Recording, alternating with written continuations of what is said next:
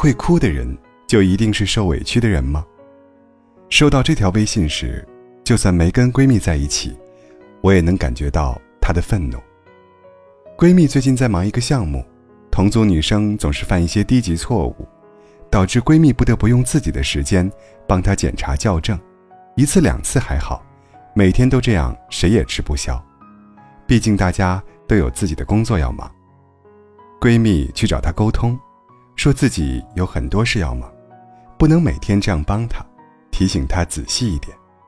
结果话没说两句，那个女孩就哭了起来。之后，不管闺蜜再说什么，她就只管哭。同事们见状，也不问缘由，都劝闺蜜让着对方点儿，还说：“她都哭了，你就去道个歉吧，毕竟大家低头不见抬头见的。”最让闺蜜生气的就是那句。他都哭了，你就去道个歉吧。他实在想不明白，都二零二一年了，这种弱者有理的说法，为什么还会发生在自己身上？想一想，生活中类似令人委屈万分的道德绑架，真的是挺常见的。我想起高三那年，班里有一个女生讨论我的隐私，还发起投票在班里传看，结果。阴差阳错的传到了我手里，我当时很生气，拿着纸条和他分辨，但话还没说两句，他就先哭了。周围人见状都去哄他，还解释说他是无心的，大家都是同学，何必那么较真儿呢？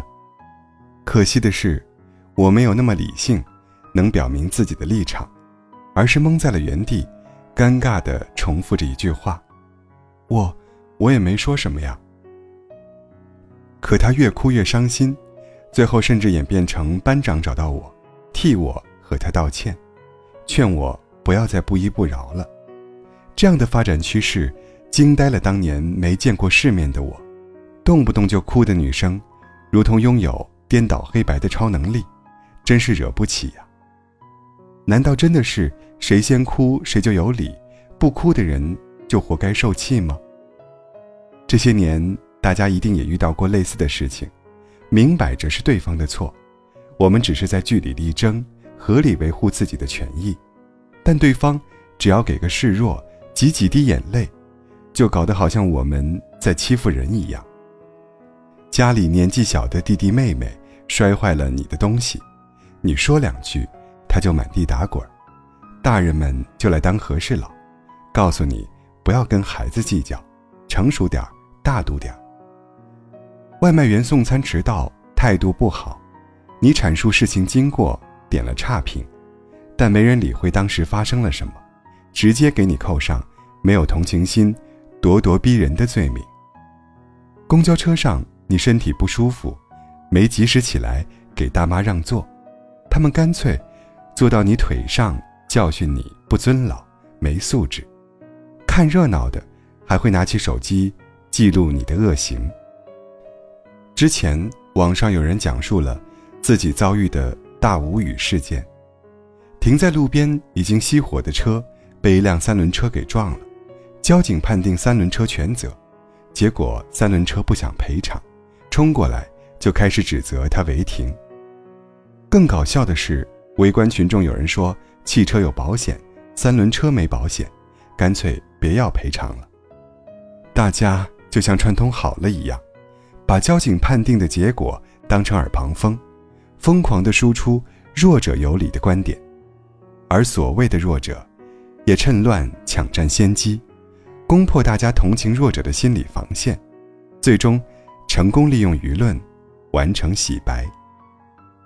弱者有理，简直就是强盗逻辑。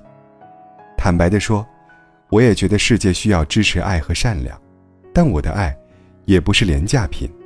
我的善良，也并非取之不尽、用之不竭。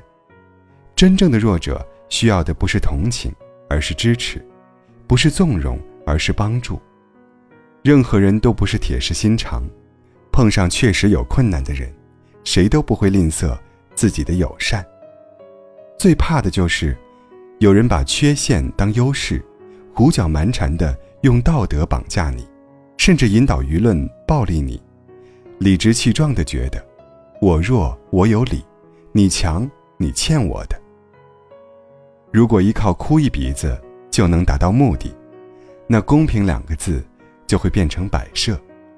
先哭的一定有冤情，小孩子不用为错误买单，岁数小的会欺负年纪大的，辛苦的行业允许犯错，不由分说，不辨是非的向弱者倾斜，其实是一种伪善。想起罗翔老师的一句话，他说：“永远要对自己的偏见、伪善和盲目保持警惕。我不爱哭，不代表我没有委屈；我懂事，不代表我能承受一切；我忍让，不代表我不需要正义。希望每一个懂事、不爱哭的人，也一样。”能有人保护。